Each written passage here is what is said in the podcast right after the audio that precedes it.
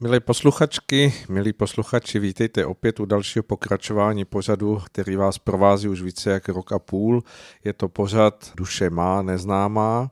A je to také pořad, u kterého vždy můžete slyšet, kromě mne jako moderátora, našeho hosta, kterým je Vít Sirový.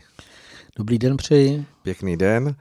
Pane Sirový, my jsme před naším vysíláním hovořili tady o různých věcech, takže v dnešním pořadu se dotkneme i, i jakéhosi aktuálního dění, které asi vnímají i mnozí naši posluchači, že se skutečně něco děje. Je, je to vícero událostí, které mohou lidé nalézt i na různých stránkách internetu, kdy se mohou dočíst o velkých změnách v golfském proudu, důležitém proudu pro celou Evropu a její počasí.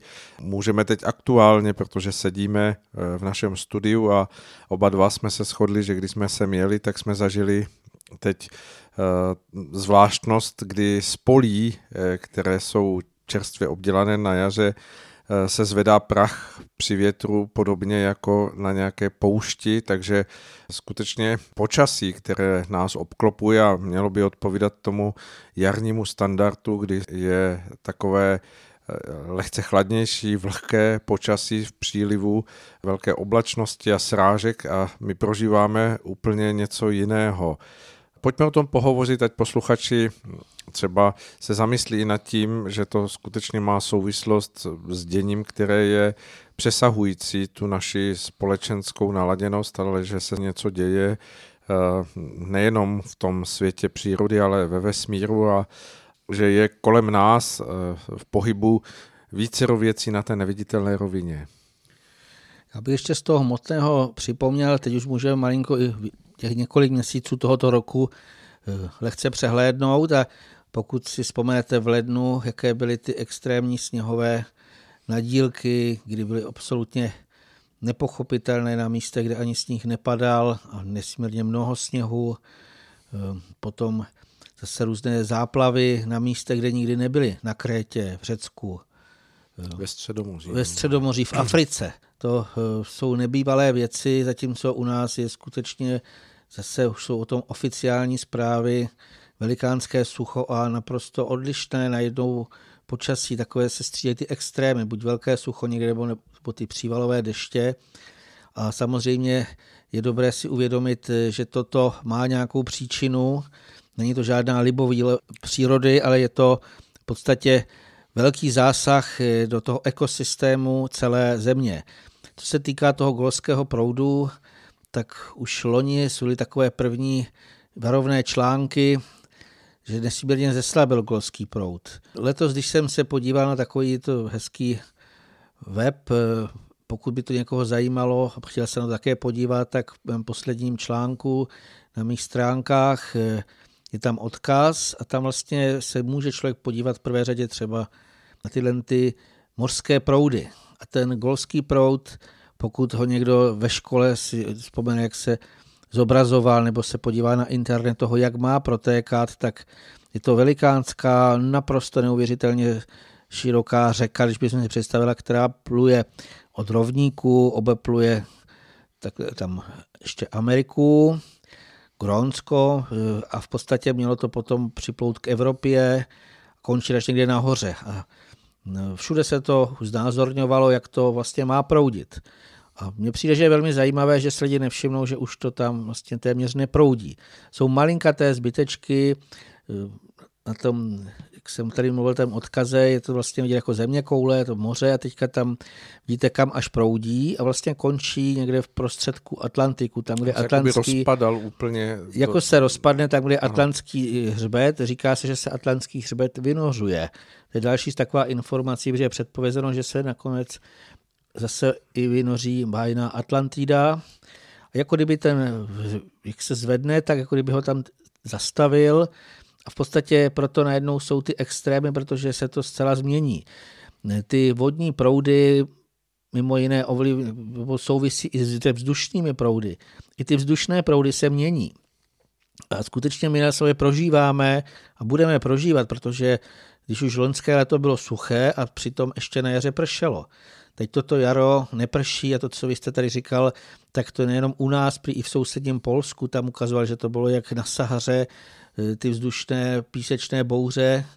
Eh, už se ozývají i známí, řekněme, jsou to vědci, badatelé, nejen z hlediska vodohospodářství, ale i jiní a oni dokazují, jak nesmírně už poklesly, hlavně v některých oblastech, třeba Morava je na tom velmi eh, vyschlá, eh, jak tam poklesly všechny možné hladiny všech těch možných druhů vod a prostě potom najednou se dovíte, že tam, kde nikdy nepršelo, tam prší. Takže jedna z odpovědí je, že se změnily jak golský proud už téměř neproudí, tak i ty vzdušné proudy. A to je zcela jasné, že je to pro nás nějaká vážná Vážný signál. Vážný signál, ano, aby jsme si všimli, něco se děje, protože lidé jsou neuvěřitelní tím, že dokud nedostanou takovéhle i ty hmotné, můžeme říct i pohlavky, nebo nějaké takové faktické projevy, projevy toho. tak eh, pořád nechtějí pochopit, že se něco děje. My se bavíme třeba o těch jemnohmotných bouří, o tom se nemusí každý dovědět, ale ty hrubohmotné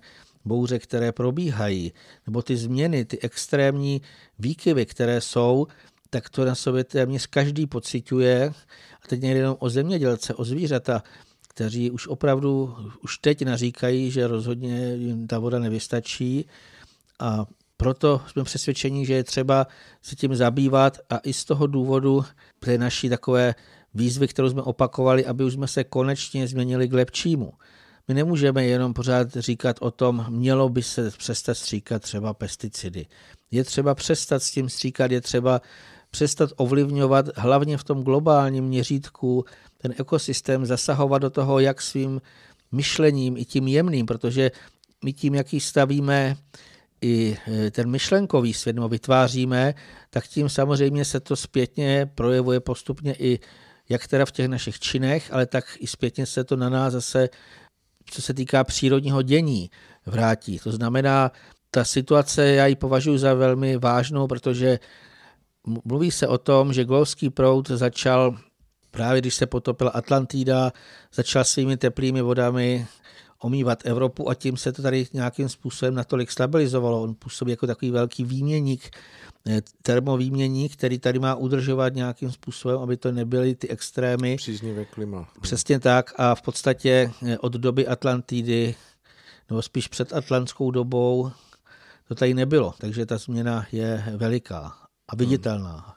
Bez pochyby to, co říkáte, je signálem toho, že před námi možná už letošní rok, možná příští rok jsou hm, změny, které v každém případě ten celkový hm, psychický stav nebo rozpoložení psychiky každého jednotlivého člověka moc nepovzbudí, ale naopak bude dalším zatížením a my dnes budeme hovořit o tom, jak je možné eh, určitými hm, cestami, přirozenými cestami čelit jakousi výzbrojí pro to, aby jsme skutečně v těch hm, událostech dokázali stát stále s jakousi vnitřní stabilitou, abychom dokázali třeba prožít to, co je Eh, zdravý eh, odpočinkový spánek, což jak se k nám dostává eh, více a více zpráv, se stává pro mnoho lidí také něčím podobným jako ten déšť pro přírodu, že mnoho lidí si stěžuje na to, že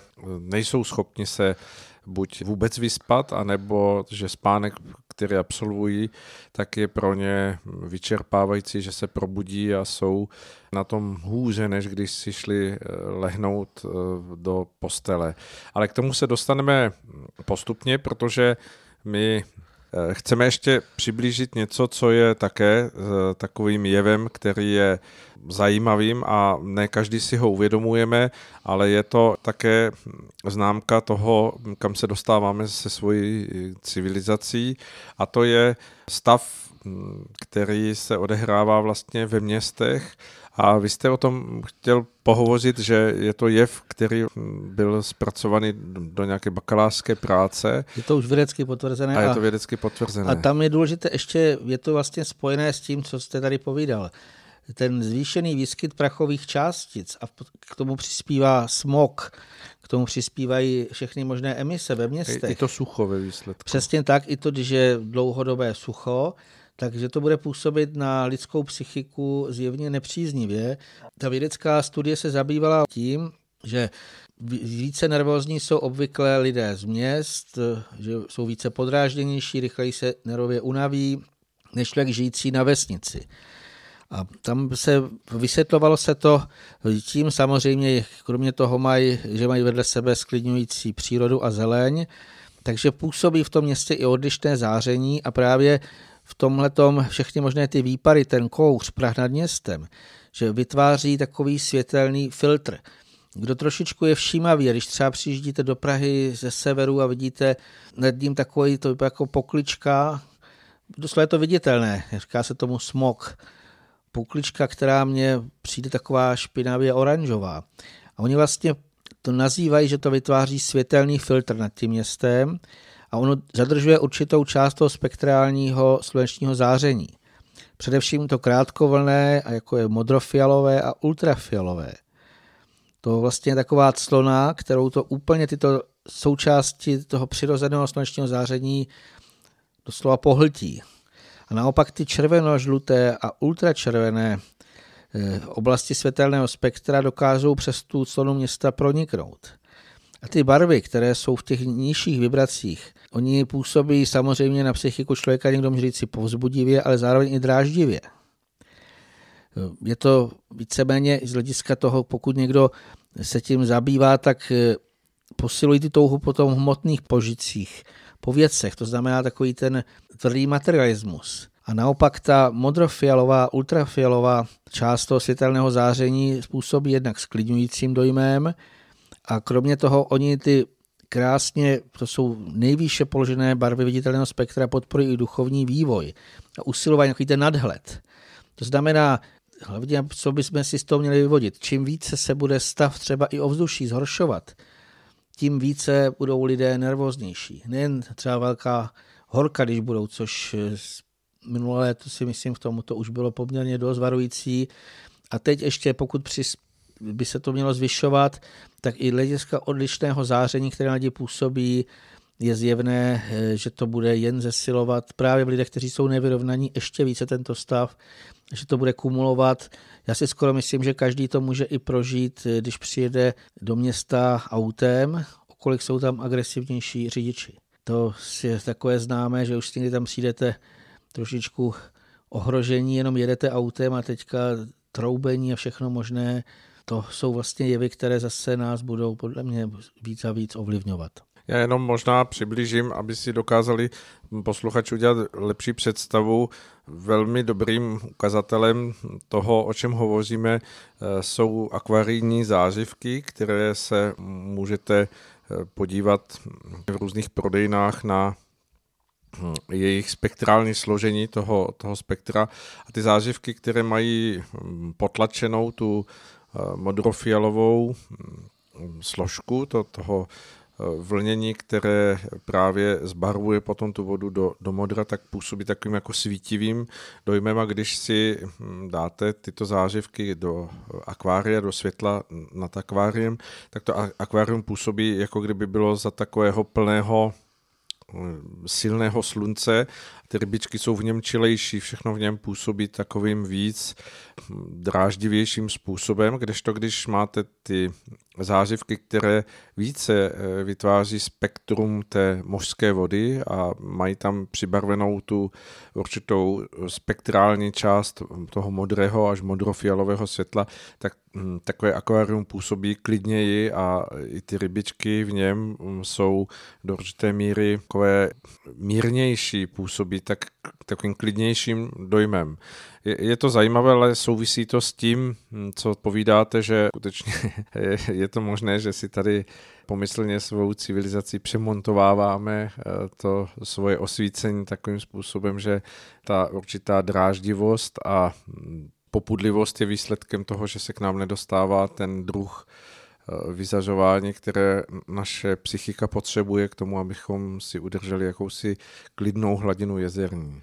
Je to tak, samozřejmě i v hlediska léčení barvemi je to známé, že i oblast eh, mozku, tak eh, tam velmi přízně působí právě ty modré a fialové barvy. A to vlastně si jako kdyby tímto nad sebe listu dá dešník řekne, no, to, dělají to lidé nevědomě, ale přesto to na ně působí. Takže hmm. nemůžeme teoretizovat, ale je to určitě taky jeden z takových varovných signálů, kam až tato civilizace už došla. Hmm.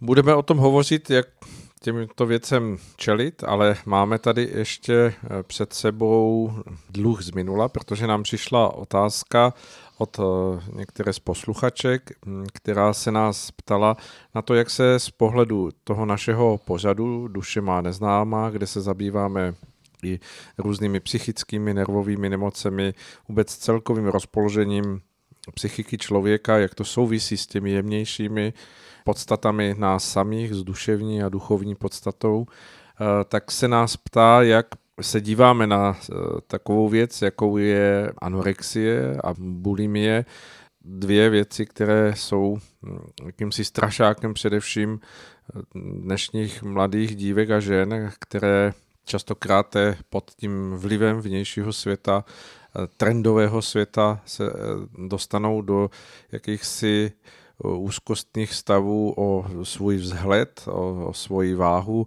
a ta rozložená psychika nebo ta narušená psychika pod jakýmsi stresem z toho, že nejsou dostatečně krásné, dostatečně atraktivní, tak je žene k tomu, aby se vydali do jakéhosi slepého ramene svého způsobu myšlení, které je může dohnat až na pokraj vysílení a možná někdy až na hranici pozemské smrti. Pojďme se na to podívat z hlediska toho, co jste si k tomu pane Sirovi připravil a zkusme na to nějakým způsobem naši posluchačce odpovědět. Tam eh, je důležité na tom je, že patří to skutečně našeho vysílání, protože já bych to vzal jako už poměrně vážnou psychickou poruchu, hlavně co se týká té mentální anorexie takzvané. Je jasné, že lékařská věda může v těchto případech přispět v tom, že dokáže zachránit třeba život. Některé ty ženy natolik zubnou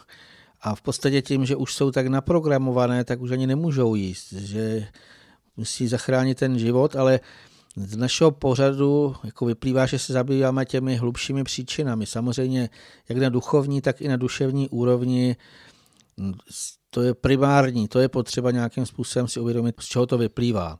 Z hlediska toho nejhlubšího, nejhlubší příčiny jsem přesvědčen, že to vyplývá z takzvané duchovní píchy. Ještě se to projevuje jako domýšlivost, ješitnost a tak dále. Potom samozřejmě v tom našem, hlavně v naší kultuře, je to takzvaný přílišný kult krásy těla.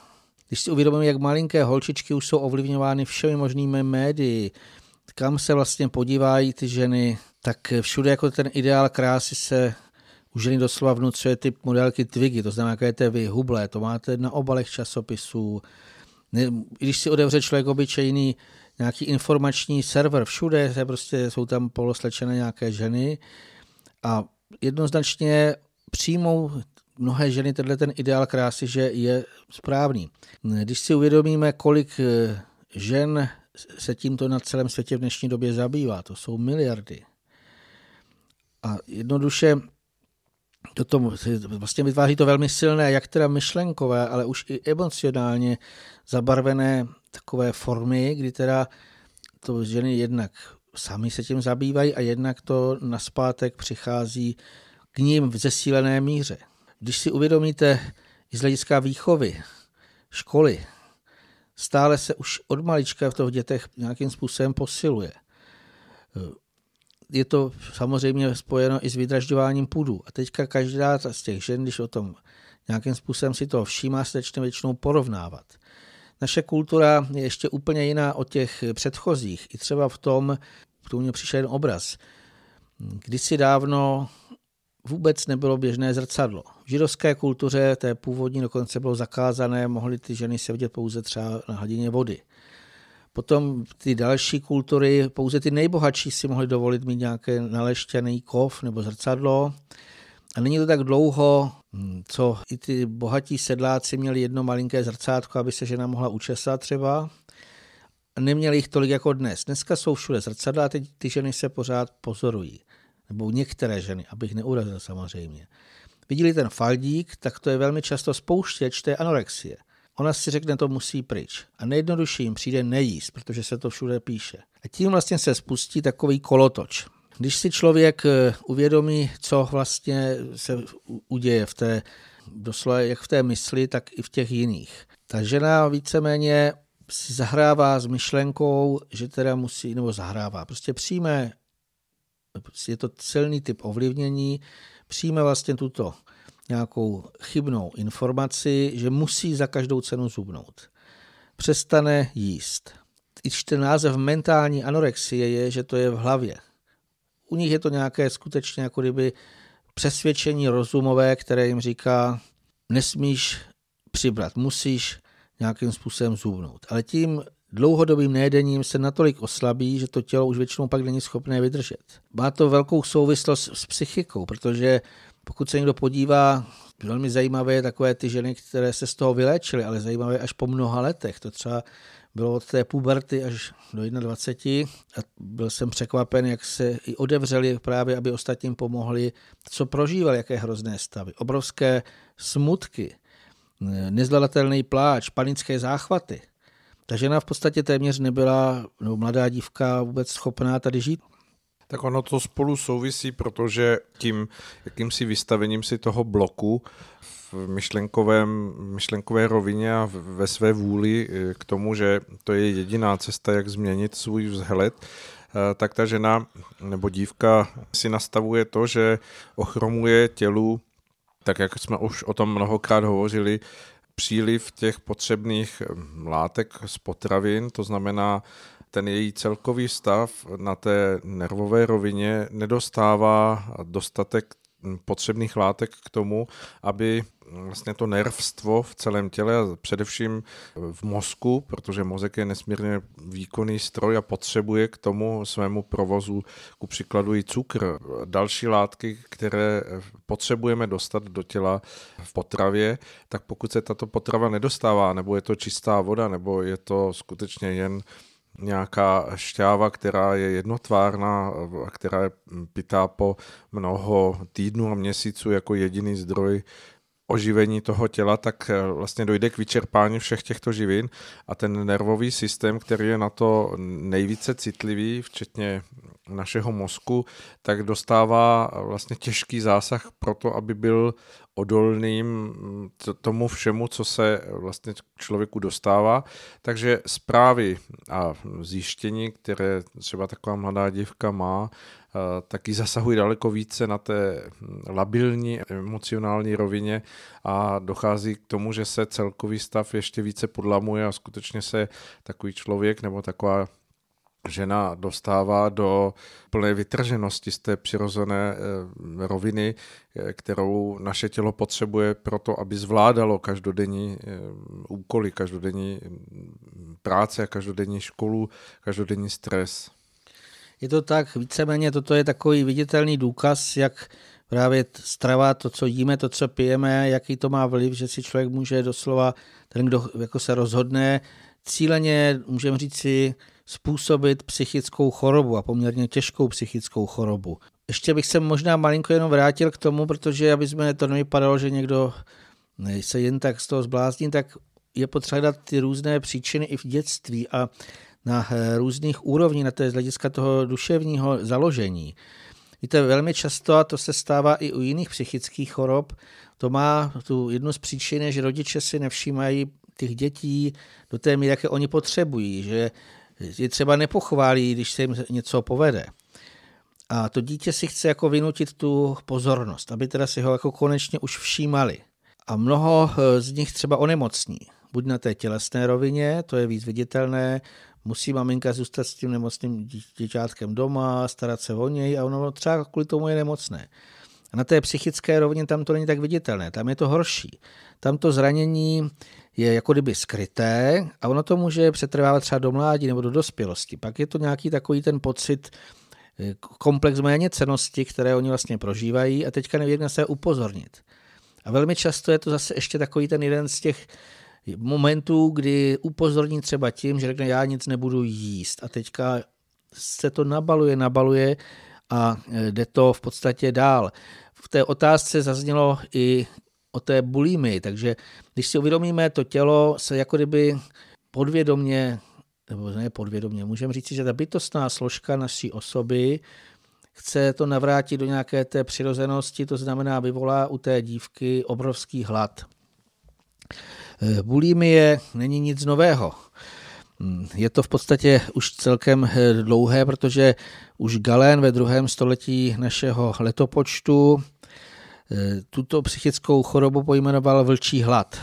Je to takový jako ten podobně jako u bipolárních stavů, že z toho nejedení to přejde, že prostě sní na co přijdou. Můžeme to popsat jako kivadlo u hodin, když eh, se vlastně kývá z jedné strany toho mezního na druhou a tím určitým přepětím těch, těch dvou stavů se dostává do stále více a více mezních hranic. To znamená od toho eh, stavu nezřízeného přejedení se k tomu mm, stavu, kdy dochází v zápětí jakýsi prožitek eh, provinění něčeho eh, špatného a dochází k tomu, že je vyvolán pocit eh, toho, že se dotyčný musí toho všeho, co, co snědl, i hned zbavit a takže dochází buď k samočinnému nebo vyvolávanému zvrácení všeho jídla a dochází k té zpětné reakci toho, že, že to tělo zase opětně se dostává do stavu hladovosti. Je to tak, oni vlastně ty dívky právě tím, že se dostávají jako ten obrovský, jak si doslova pocit, jak se jsou prohvinili, tak i vyvolávají průjmy, používají anorektika, to znamená, hm, snaží se za každou cenu se toho zbavit, aby teda nepřibrali zase ani ten gram a je to zase to kivadlo. Pak zase nejí a pak zase v podstatě po nějaké době se takhle přejí, ale tím si ještě víc a víc nějakým způsobem rozlaďují ten, organismus. A my, citlivý aparát. Přesně tak, vše, jako celek. Samozřejmě mozek i hned na to reaguje, nervový systém, ale i ostatní orgány se tím nesmírně ničí. Ten trávicí systém, který chce vyváženou stravu a ne buď dlouho nejíst, anebo potom se přejíst a pak zase to ze sebe jako víceméně nějak uměle. Co nejrychleji. Přesně dostat. tak. To znamená, eh, je to vždycky špatné, ale když si člověk uvědomí vlastně tu spojitost, oba dva ty extrémy, to z mého pohledu je to pyšná vzpoura proti Bohem určeným zákonům. My v podstatě jsme tak úžasně vedení. A když si uvědomíme lásku stvořitele, které skrze bytostné pomocníky on nám nechala připravit tolik prostředků přirozených, které mám, ne, nejenže nám pomáhají, aby jsme tady přežili a mohli fungovat jak nejlépe dovedeme vlastně, nebo to, co máme tady dělat, ale oni skutečně v nás mají, aby jsme si uvědomili, že to je správné, že to v nás má vyvolávat i příjemný pocit, to, co si lidé neuvědomují, že k tomu z hlediska nejen ta výstava a udržování, ale my máme i pomoci v tom smyslu, už jsme tady o tom mluvili, když se člověk dobře nají, tak dostane přes různé neurotransmitery, které se napojí na nějaké receptory, ten zpětný impuls je udělal si mi dobře, dal si mi najíst. To jsme říkali, ale my se tady ještě vrátíme nebo spíš rozšíříme ten popis, jak tyhle ty geniální mechanismy, eh, jak působí a na jaké látky ve stravě jsou nastavené. Možná ještě by stálo za to hm, připomenout, že ten náš pohled eh, na, na tyto dvě hm, dá se říct, psychické nemoci nebo psychická onemocnění nemá být kýmsi kritickým, protože si uvědomujeme, že ten tlak dnešní doby skutečně vystavuje mnohého jedince mm, nepřirozeným vlivům, které je obklopují. A jak se to i vy zmiňoval, stačí jen malá rozkolísanost v rodině, v rodinných vztazích, kde mm, taková mladá dívka nemá potom dostatečné zázemí, není ta její maminka třeba tou její nejbližší přítelkyni, se kterou může o různých věcech hovořit.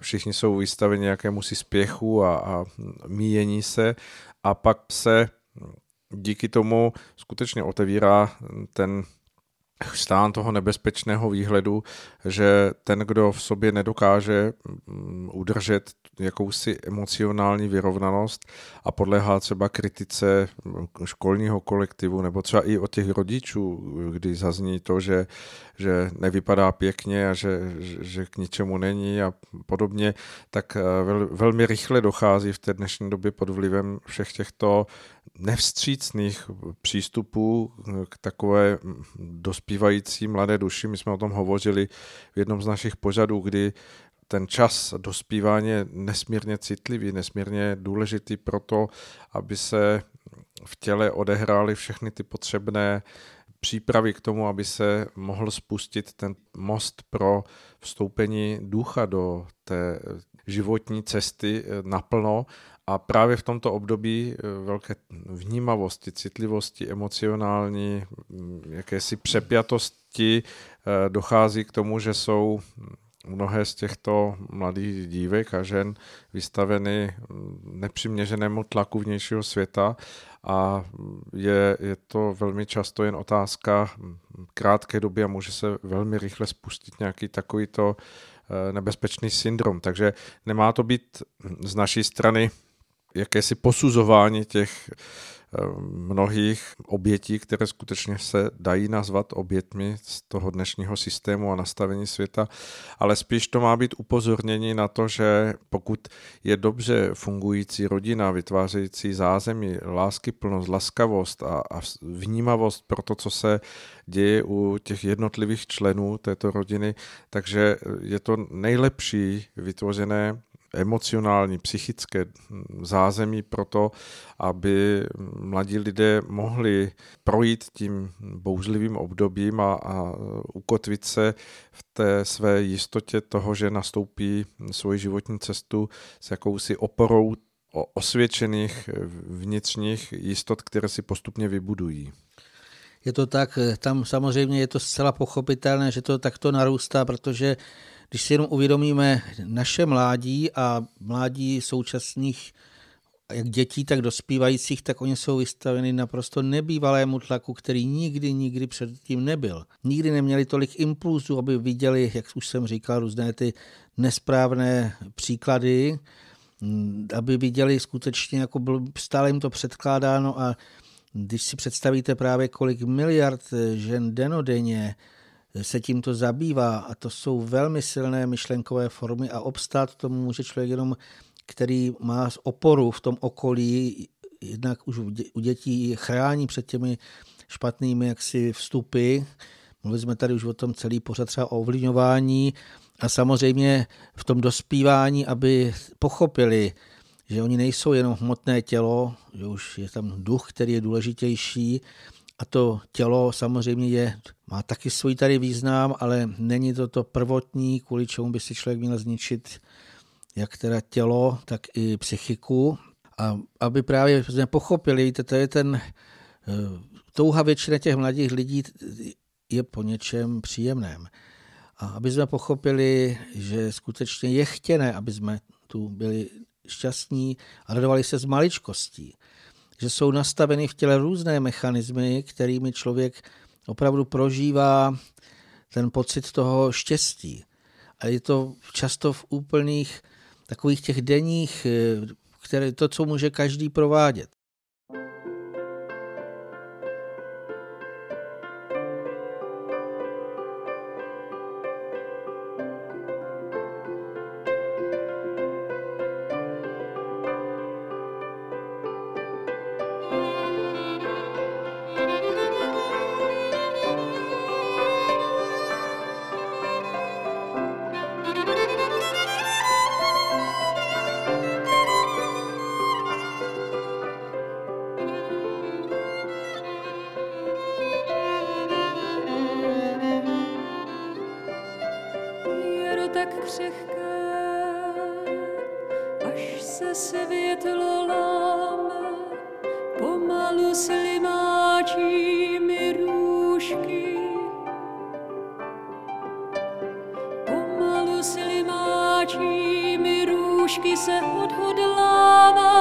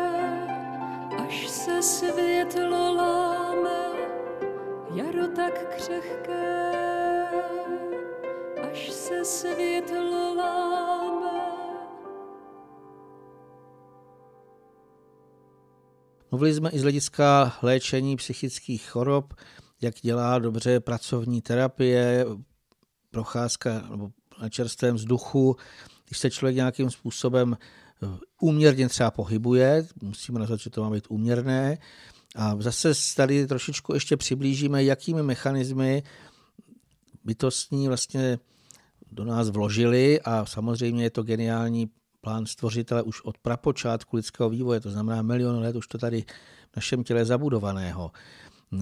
Co se týká těch jedných z těch případů, jak vlastně i ten mladý člověk, ale samozřejmě i dospělý, to už je jedno, jak to může na sebe prožít, to, co třeba i dělá správně, to, co nedělá správně, tak pokud si někdo poslechne krásnou hudbu, někdo jiný zase jde do přírody. V podstatě, i když někdo úměrně běhá, je to jeho rozhodnutí, má to nějaký samozřejmě pro ně třeba význam.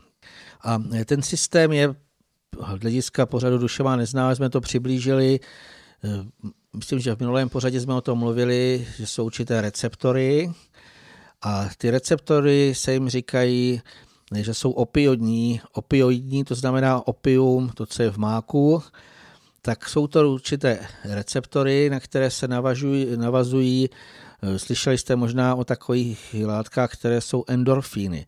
Jsou to látky, které přirozeně sami o sobě v těle vznikají, pokud normálně funguje a eh, už dlouho v podstatě jsou známé. Eh, I krásný prožitek to vlastně vyvolá, samozřejmě zamilovanost u těch mladých, nebo jakýkoliv jako nějaký takový ten správný, příjemný prožitek tak víceméně tělo je vytváří a v tu chvíli ten člověk najednou cítí, nachází jako právě jakousi tu vnitřní pocit štěstí. A to je velmi potřebné. A teď, aby jsme se trošičku vrátili ještě k té stravě. To, co je poměrně nové, tak eh, aspoň teda pro mě to bylo takový nový objev, takže kromě těch endorfinů, ten název dorfin je vlastně, že to je něco jako morfín skutečně uklidňující látka, která se do těle nějakým, v těle nějakým způsobem naváže na ty receptory a ten člověk se cítí lépe. To, co je pro mě nové, že je poměrně dost látek, které se nazývají exorfiny a to jsou právě látky, které se dodávají zvenčí do těla. Zase to mají podobné účinky jako morfín, ale prostě nás teďka nenabádáme k nějakému uh, užívání drog. užívání drog, protože v těch potravinách je to vždycky v tak přirozené minimální množství, že to vyvolá sice nějaký ten, tu odezvu, ale samozřejmě není to, eh, Škodlivé, že by člověk se stal eh, narkoman eh, jako z hlediska toho, jak to lidé zneužívají. Připomněl bych právě to, co strava může vyvolávat. Nejznámější u těchto těch exorfinů je morfín, který je třeba v máku, tohle je známé. Zelené makovice, možná jste o tom slyšeli, že se z toho získává skutečně opium. Pokud by to nebylo právě na ty z hlediska toho špatného, tak bylo to určené pro léčebné účinky při překonávání obrovských třeba bolestí, takže tam zase to bylo chtěné a i běžný má, který je zralý, dobře vypěstovaný, obsahuje nějaké minimální množství morfinu a zase je to nádherný sklidňující prostředek. My jsme o tom se možná v některým z těch předchozích pořadů bavili, ale to, co bylo pro mě nové, co jsem nedávno nalezl, že podobné hládky, takové z těch, co se řadí k exorfinům, že třeba vzniká i z pšeničné nebo obilné bílkoviny, který se nazývá lepek, takové ty často se tvrdí, jak je špatný. Zase je prokázáno, že se v zažívacím traktu rozkládá na sloučeniny, které jsou zase podobné morfinu a podobně účinkují. Také při trávení masa vznikají takovéhle exorfíny. To, co mě naprosto nadchlo, protože my jsme mnohokrát tady v pořadu zdůrazňovali mléko, jak působí sklidňujícím dojmem a to, co vlastně může to být pro někoho třeba dobrý i před usnutím si dá teplé mléko s medem, já si do toho ještě kápu takzvané baliánové eh, kapky, nebo je to extrakt z kozlíku lékařského. A mm, zase je to ověřené, že to působí sklidňujícím, takovým příjemně, bych řekl, eh, člověk se cítí na ten spánek lépe naladěný. A zase tam se prokázali, že z toho mléčného proteinu, to už je jedno z jakého mléka, vzniká takzvaný beta-kasomorfin, zase to slovo morfín. To je i vysvětlení, proč kojené děti potom krásně usnou, proč jsou klidnější. Prostě je to zase geniálně nastavený systém, který eh, nám dá prožít v té fyzické hmotné schráně, dala si mi nějakou dobrou potravu, udělal si mi dobře, za to se ti odvděčím tím, že máš tenhle ten příjemný pocit. Mm, mluvím, ještě vlastně možná bych eh, přidal, to je taky známé, že zase tyhle ty látky vznikají i při fermentaci kaká, to je známé. Mimo jiné, eh, tam se ukazuje to, že zase se to často říká, jak je to špatné, ale třeba takové kakao na spaní. Je to něco úžasného, protože kromě toho, že eh, je v tom horčík, tak právě, že jsou tam zásadně eh, určité látky, sloučeniny, alkaloidy, které jednak působí už sami o sobě sklidňující a ještě tam zase vznikají z toho právě tyto sklidňující sloučeniny, které jsou podobný účinek jako morfín. Eh, tohle já si myslím, že to je nedoceněné, protože eh, žel mnoho těch dětních eh, směrů, hlavně těch striktních, oni to dají jako dokladby a doslova zakazují ty věci, a takže to nemusí být jenom to úplné nejedení. Ono stačí, když někdo si právě z hlediska toho, že uvěří té dětě, zase to ovlivnění zakazuje mnoho těch věcí, které jsou dobré a pak se diví, že jsou ty lidi podrážděnější. To už kolikrát, tady to zaznělo, jsme slyšeli, že lidé, kteří takzvaně skoro jako normálně, že jsou mnohem klidnější, vyrovnanější, veselější, než takovýhle dětní fanatici, kteří všechny sebe i ostatní bičují tím, že tohle je nezdravé, tamto je nezdravé a co potom nevidíte na nich tu vyrovnanost, vidíte naopak v nich velmi často tu rozervanost a na té psychické úrovni eh, to spíš škodí, než eh, pomáhá. Tam eh, samozřejmě těch surovin je více, v knižce Jak ochraně čistotu duše mám tam vyjmenováno i ty bylinky, ale my jsme si tady vlastně uváděli tyto právě velmi často očerňované základní suroviny a já to tak chápu, že skutečně stvořitel to do nás zabudoval, protože říkalo se, že chleba je boží dar. Na mléku vyrůstaly předchozí generace nebo na mléčných produktech, to už je jedno, na kterých v podstatě celý život je, je měli. A uvědomíme si, že byli tehdy, nebo spíš bychom to nějakým způsobem můžeme vystadovat, že byli mnohem klidnější, než pokud se tomu eh, někdo urputně brání a víceméně eh, doslova si tím škodí jak na té fyzické, tak i na té psychické úrovni. Dalo by se říct tedy, že svým způsobem mnoho potravin, aniž bychom si to uvědomovali, eh, v sobě nesou množství těchto látek, které eh, pro tělo působí nejenom tou výživnou hodnotou, ale že působí velmi účinně i na hm, to psychické rozpoložení člověka ve výsledku. To znamená, že přináší eh, v těch hm, zdravých, přirozených a miligramových eh, dávkách, eh, nebo možná ještě více než miligramových dávkách, tomu našemu tělu jakousi vybavenost pro to, aby přirozenou cestou z těch nejdostupnějších zdrojů jsme měli tím, že naše strava je pestrá, střídá se a skutečně nevylučuje některé, tabuizuje některé potraviny, ale nese si v sobě jakousi rozmanitost, tak nám nabízí možnost právě v té vyváženosti doplňovat do toho našeho spektra krevního oběhu a nervového celého organismu potřebnou doplněnost těchto látek, aby nás vybavovalo tomu, že té přirozené formě jsme schopni čelit díky jakémusi naladění eh, mnohým vlivům, které by nás jinak snadno vyvedly z rovnováhy.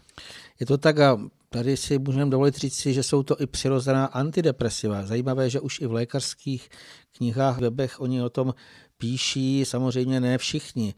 Já když si dávno jsem měl takový zajímavý prožitek, byl jsem na jednom na jedné akci na Moravě, konalo se to v hotelu a teď jsem tam seděl u stolu, nevím, jestli to byla snídaně nebo oběd, byli tam lékaři, léčitelé, myslím lékárníci.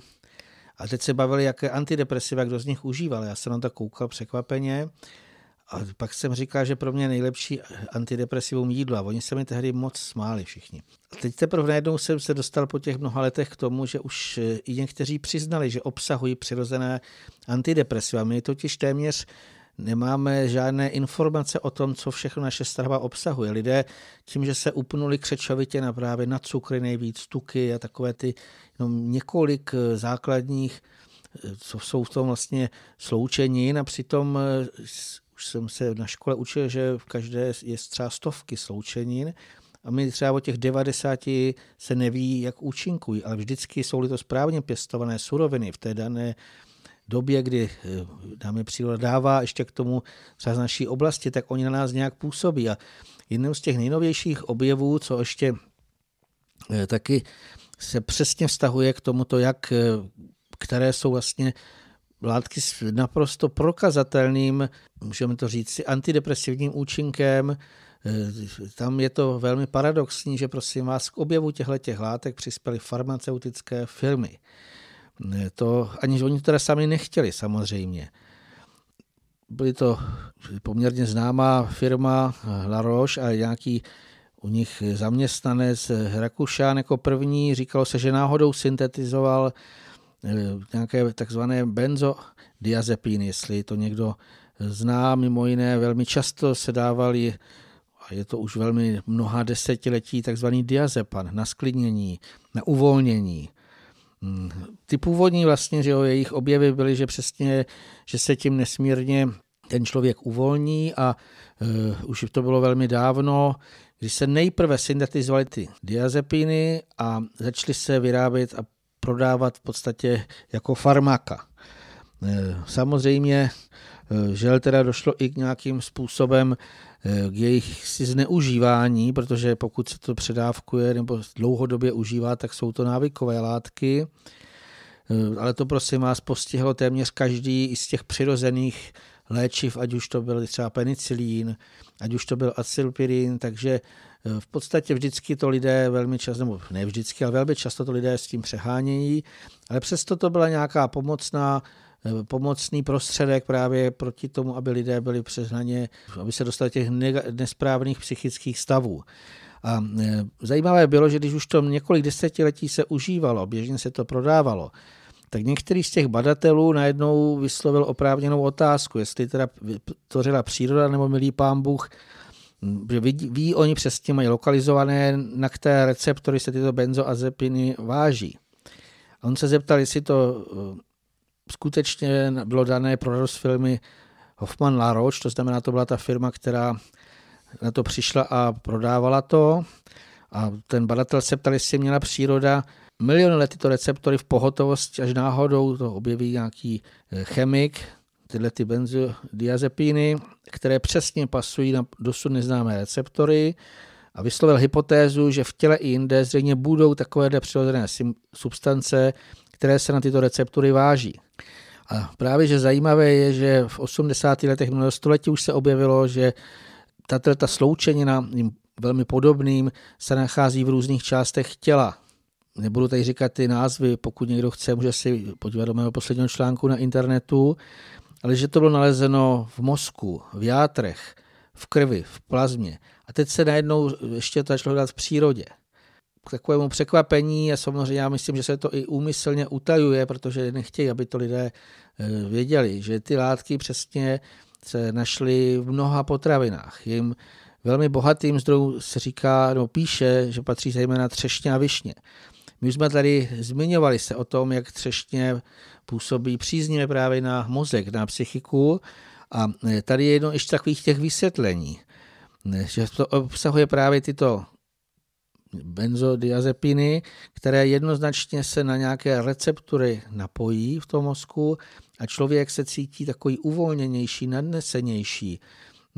Je dokonce prý známé, že některé babičky radili na noc si dát třešňový kompot nebo višňový, že to krásně člověka sklidní, že se mu lépe eh, potom usíná a dokonce našli tyto sloučeniny v neloupané rýži, v bramborách, kukuřici, takových běžných potravinách, které zase někdo řekne, ono to není nic zdravého. Ale najednou, když si člověk zjistí, když se nají, proč se potom cítí i takový unavený a proč by si nejraději, a bylo by to i nejlepší, někde natáhl a prospal by se. Eh, je tam eh, v podstatě ten závěr, aby jsme to eh, neprotahovali někoho takovými názvy, je to, že skutečně při drobných stavech neklidu, třeba nespavosti, vůbec není nutné hned utíkat k doktoru, aby něco předpisoval. My kdybychom znali přírodu a to, co vlastně nám dává, tak se úplně dostaneme do jiné, do jiné, jako bych řekl, ty možnosti té pomoci jsou natolik všestrané, že najdeme jiné prostředky, aniž bychom museli pro ně jít do lékárny. To už Hippokrates když si dávno říkal, vaše strava budíš lékem, tady máme jenom jedno z potvrzení. Ale zase není to náš objev, protože už moudré babičky, oni, když někdo byl jako v dnešní době právě ve stresu, neklid a tak dále, tak eh, často radili samozřejmě v prvé řadě k tomu, jsme se pomodlili, důvěřovali Pánu Bohu, ale též se pořádně najedli. Tohle bylo kredo mojí babičky, která věděla, že jídlo je, ona skutečně tím i žila. Dobré jídlo, že to je základ a taky proto byla až do pozdního věku veselá, zpívala si se mnou, když chodila po lese. To dneska málo kdy slyšíte. Ale jinak eh, třeba radili dát si večer teplé mléko nebo kakao. Zase dnešní době se to dělá něco, že to je v úvozovkách nezdravé, ale ty lidé pak skončí třeba kvůli tomu zbytečně na těch chemických léčivech. O tom eh, v podstatě zřejmě bychom ještě měli v některých z příštích pořadů pohovořit, protože jednoznačně eh, my zde v tomto světě, který vidíme to skoro všichni, není to jenom procházka růžovým sadem, jsou tady různé prožitky a skutečně my potřebujeme ty pomoci i takové to jednoduché, které nám teda pomůžou, aby jsme dokázali víc udržet ten vnitřní klid, pocitovat radost nebo pocitovat nějaké takové ty stavy, které nás mají eh, doslova pozbudit, aby jsme viděli, že to má cenu a tady vůbec žít, být na této zemi, a že jednoduše si tím můžeme udělat radost drobností, která rozhodně nikomu neublíží a nám může poměrně dost pomoci. Vlastně se svým způsobem dostáváme takovým velkým obloukem přes nejrůznější chemické laboratoře a, a bádání až do těch nejmennějších odstínů toho, co obsahují nejrůznější potraviny, zpátky k té moudrosti eh, babiček, které aniž by měly nějaké mikroskopy a laboratorní vybavení, tak v tom předávání z generace na generaci se všechno nějakým způsobem zohledňovalo a hm, jak, jakousi formou se předávalo jako přirozený hm, zdravý přístup k životu.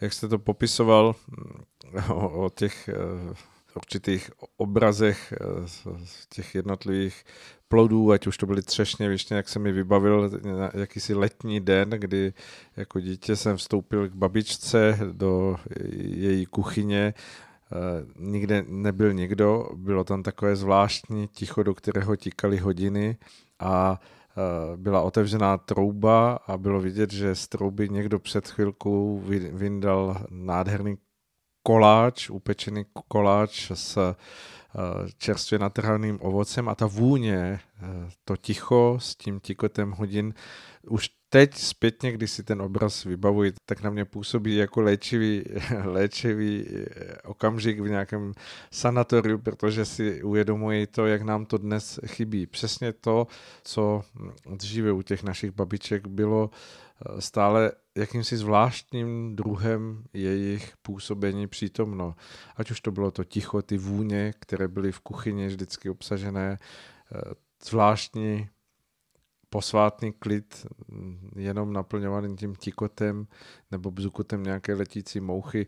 Přesně to je ten možná druh rozpoložení eh, našeho prožití, které nám teď v té dnešní době velmi, velmi chybí a dá se říct, že bez jakéhosi mm, závanu těchto obrazů a prožitků Eh, jsme vydáni daleko více a více v šanc jakési labilitě, stresu, depresi. Eh, jak se na to díváte? Jak jste mi to připomněl, tak se mi zdvíhají sliny, protože babička taky uměla moc dobré koláče. Ale já jsem si uvědomil víte, jednu věc. Ta dnešní doba je extrémní právě v tom eh, předimenzovaném rozumu. A my vlastně musíme to, co ty babičky cítily přirozeně, aniž by cokoliv museli studovat, tak my to musíme teďka rozumově zase znova objevovat, ale je to vlastně tím, že právě, že většina lidí se převážně tento svět posuzuje jenom tu hmotnou realitu pomocí rozumu a to je velmi málo. Je to v podstatě většina současných dospělých lidí tak toto nějakým způsobem posuzuje, ale ta duševní eh, oblast eh, jako nějak vnímat, s tím patří už i ty vůně, to jsou nějaké ty jemnější substance, které z toho vychází, tak eh, to je nesmírně důležité a přesně to působí na duši a trvale vidíme ten záznam, který tam je v tom pozitivním. Člověk se na to vzpomene, jak babička něco udělala, úplně v tu chvilečku už to v něm zase ožije, ten že ještě jste mi věděli, že ona to dělá s láskou, ona se těšila na to, až někdo přijde. A teďka, když to člověk jedl, tak se mi jak ona a každé sousto, jak se jí to líbilo, když teda to oceníte tu její práci tím, že si skutečně na tom ještě pochutnáte. Moje babička většinou eh, podávala všechny tyto výborné kuchařské výtvory se slovy, nějak se mi to nepovedlo, tak tam byla cítit ještě taková... Že by to mohlo jít ještě lepší. Jakási pokora toho eh, a obav toho, aby skutečně ten, eh, kdo, kdo se pustil do té laskominy a výborného osvěžujícího jídla, které vždycky z jejich rukou vycházelo, tak tak aby tam bylo jako potvrzeno to, že, že, že by to bývala udělala ještě lépe. Ono vlastně potřebuje to potvrzení, že to někomu jinému chutná, ano. tak jsme jim dokázali, že to opravdu se jí povedlo, protože ono to třeba zmizelo během krátké doby a já bych tam ještě vlastně dal jako ten důvod, proč tehdy to bylo jiné a hlavně u, nejen u babiček, ale u malých dětí. Ne, oni, u nich ještě velmi často převažovalo to bytostné vnímání, což je takové to přirozené vnímání. E, samozřejmě e, i v dnešní době mnoho lidí, kteří mají nesmírně přírodu nebo právě u těch dětí, to vidíte, to je to, že člověk je to doslova jako kdyby do sebe vpíjí něco úplně jiného, ať už je to teplo sluníčka, ať je to právě ty teplé třeba ještě buchty nebo něco takového, to teplé jídlo, jak vy z toho cítíte tu energii, která vlastně v tom je. A to byl ten rozdíl eh, té dřívější doby, že lidé nepřeceňovali nebo nepředimenzovali ten, ten rozumové posouzení, kolik to má kalorií v dnešní době, Někdo řekl, co tam je zdravé, co přesně, ne. no jo, a teď je tady to a tamto. To tam nebylo. Tehdy jsme měli celkový věm a teďka bylo jasné, to je něco, to je dobrota. A my, když si uvědomíme, ale jak vlastně je potřebné toto rozvíjet, protože eh, ke mně přišlo vlastně, že máme takové čtyři základní skupiny druhů schopností od toho tu hmotnou realitu těmi běžnými smysly a rozumem posuzování, což je jedna eh, oblast, ale ty duševní oblasti, ať už je to při umění, ale nebo při těch dalších jako takovýchto těch jemnějších věcech, tak to málo lidí má rozvinuto, nebo rozvíjí se to mnohem méně. To bytostné prožívání je nesmírně důležité a samozřejmě to je pro nás už takový ten žebříček až k tomu duchovnímu. Ta čtvrtá skupina je duchovní úroveň posuzování citem. A v podstatě i toto je velmi často, z toho jídla to bylo cítit, že ta babička to dělala s láskou. A ten člověk se mnohem lépe mohl citově rozvíjet, než v dnešní době jakýkoliv rozumář, který je zastáncem třeba toho extrémního stylu. Já, když jsem kdysi babičku nejvíc klamal, když jsem jednu dobu podlehl té makrobiotice, když se mi říkal, je v tom bílý cukr, je v tom bílá mouka, jakou bolest jsem musel babice tím hmm. působit a v podstatě se musím uznat, že teď v této době, že to bylo nesprávné.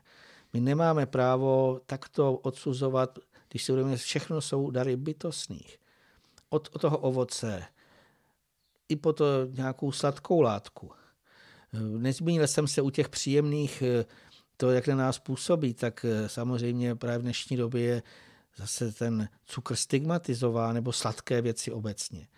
Ale když si člověk právě vzpomene na ty různé, každý má své, co babička dělala sladkého, tak úplně doteď se nám zbíhají ty sliny a v podstatě, když si uvědomíme právě ten význam psychického zdraví, které tady neustále se snažíme ze všech stran probírat, tak eh, mnohdy je mnohem lepší pro nás, jako pro celek, když se dáme něco takového dobrého, než když to dokážeme jakkoliv rozumem vykládat a povídat si o tom. Hmm.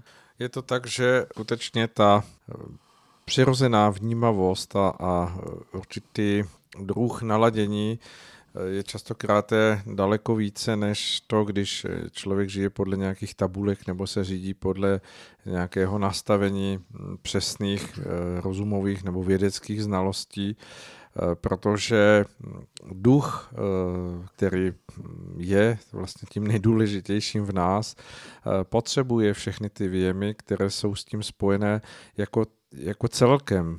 Potřebujeme mít prožitek jako celek a častokrát to, co by nám někdo, eh, kdo by byl znalcem těch jednotlivých komponentů, rozebral a popsal nám jako něco, co je eh, zatěžující pro naše trávení, naše tělo a co všechno z toho může být postupně za nemoce, tak ve chvíli, kdy je to spojené právě tím prožitkem té laskavosti a, a jakéhosi mírného naladění toho, kdo tvoří něco takového, tak to má úplně jinou hodnotu a je v tom obsaženo ještě něco, co věda někdy nemůže zachytit, eh, co nemůže hm, doložit a exaktně vysvětlit, je v tom vlastně duchovní rovina našeho spolužití zde na Zemi a to je něco, co je skutečně ne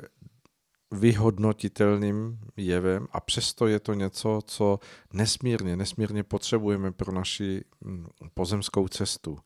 A tak eh, je zvláštní, že když se bavíme mm, o jídle a o věcech, které se váží k takovým mm, materiálním rovinám stravování, práce eh, s surovinami pro jídlo, Přesto to stále, milí posluchači, souvisí s naší duší a s naším duchem, protože za to do celku to jsou důležité momenty našich prožití, které si potom jednou můžeme odnášet jako něco, co nás naplňuje mírem, pokojem, prožitkem něčeho krásného, příjemného, namísto toho, abychom si odnášeli sice možná tabulkově eh, zdravé stravování, ale zároveň propojené se stresem a e, s jakousi vybičovaností, která se dnes okolo nás všude rozprostírá.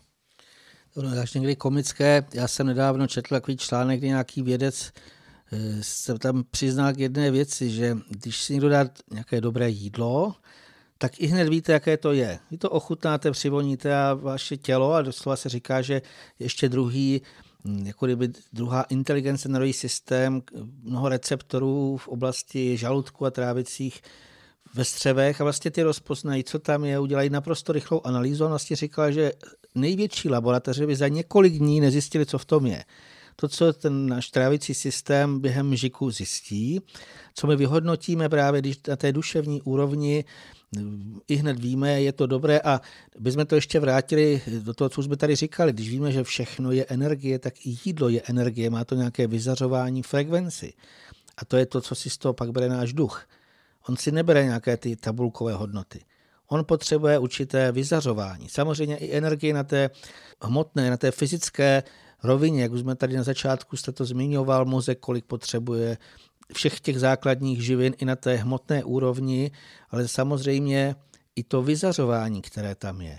A to je to jednoduše, co naprosto nedokáže, ale můžu to říct zodpovědně, nedokážou sebe lepší laboratoři, tým vědců by to nezjistil. Takže dá se říct, že když vidíme, cítíme a prožíváme před námi na stole právě třeba takový babičin koláč a začnou se nám zbíhat sliny, takže naše laboratoř těla vyhodnotila přesně to, že je to pro nás určené a že to v sobě má všechno to, co potřebuje náš duch. Pokud bychom měli ty dobré suroviny, teďka bavíme se o tom, jak to má přirozeně jako být a přirozeně zpracované právě s tou láskou, které tam ty babičky do toho vkládají, to, to dělali hodiny, to nebylo takové to uspěchané, jako dneska ve fast foodech, to, ona si to vymazila, on už ráno šla zadělat honem, aby teda to bylo někdy v poledne ty knedlíky, třeba ovocné, no když si člověk vzpomene dneska na ovocné knedlíky od babičky, tak dostane z toho doteď hlad v podstatě a samozřejmě, že ale my jsme se cítili lépe. To si člověk musí ještě, když si vzpomene na tu dobu, jak když se dobře najedl, teď se ještě někde jako sedl, uvolnil se a teď jak se cítil potom. Krásně. Aby přece máme tady na této zemi i hledat blaženost. Samozřejmě nemyslím tím se nás jedlíctví, obžerství nebo nějaké závislosti. Jo, ale na druhou stranu eh, běžné jídlo, které třikrát denně nebo někdo i víckrát denně si dá, tak eh, to je tělesná potřeba, kdy jednoduše nám právě hlavně ta bytostná složka dává najevo, děláš pro to výstavbu svého těla to správné. Tak doufejme, že naše povídání, pokud nás poslouchá někdo, kdo bojuje právě s tím, co jsme popisovali na začátku, ať už je to anorexie nebo hm, bulimie, že, že jsme tím vykreslováním babičiných koláčů vytvořili takovou atmosféru i u něho, že teď půjde a dá si něco dobrého k jídlu, ne proto, aby se najedl, aby, aby zasytil eh, tělo, ale proto, aby u toho mohl prožít tu radost obdarování, kterou pro nás stvoření v každý okamžik má. A byť by to byl jen malý kousek jídla, tak eh, v tom mohl prožít dík stvořiteli za to, že jsme stále obklopeni mnohými eh, požehnáními, které možná ani nevnímáme, že to jsou skutečně naplnění té veliké lásky plnosti stvořitele, který má pro nás neustále přichystáno to potřebné, co náš duch, eh, naše duše cestou tohoto pozemského života potřebuje. Je to tak, je to nesmírně právě ten jeden z těch důležitých aspektů, aby si duch procítil ten dík stvořiteli, ale vlastně i bytostným, kteří všichni jsou na tom nějaký pomocníčci, kteří nám to připravují a je to, víte, mě to přijde jako podobné jako u té babičky. Jako u té babičky, když opravdu jsem se teda najedl, když ona viděla, jak mi chutná, tak jsem viděl, jak babička už se začíná culit a jakou má z toho radost. A já to vnímám podobně, ale i u bytostných, člověk třeba trhá třešně a teďka opravdu úplně cítí, jak se najednou začne dost takové toho euforického stavu a teď cítíte, že ten, aspoň já to cítím, jako kdyby měli radost z toho, že mě chutná. A jakou mají naopak, víte, až beru bolestné prožívání, když to člověk eh, doslova zamítá z nějakého rozumového, z pohodlnosti, z jakéhokoliv stavu, já to tak chápu, že ten dík stvořiteli, ale i všem bytostným, kteří spolupůsobí, nebo nám to takovým nějakým způsobem připravují, je v tom správném zužitkování. To duchovní se má spojit, už to tady zaznělo, s těmi dary bytostného. Je to určitý druh energie, který právě v tom dobrém nalašem naladěním, v tom vřelém díku jde do velikých výšek. To znamená, člověk i tímto vlastně projevuje tu duchovní zralost, že neodemítá dary, které nám byly dány, ale že je správně zužitkovává.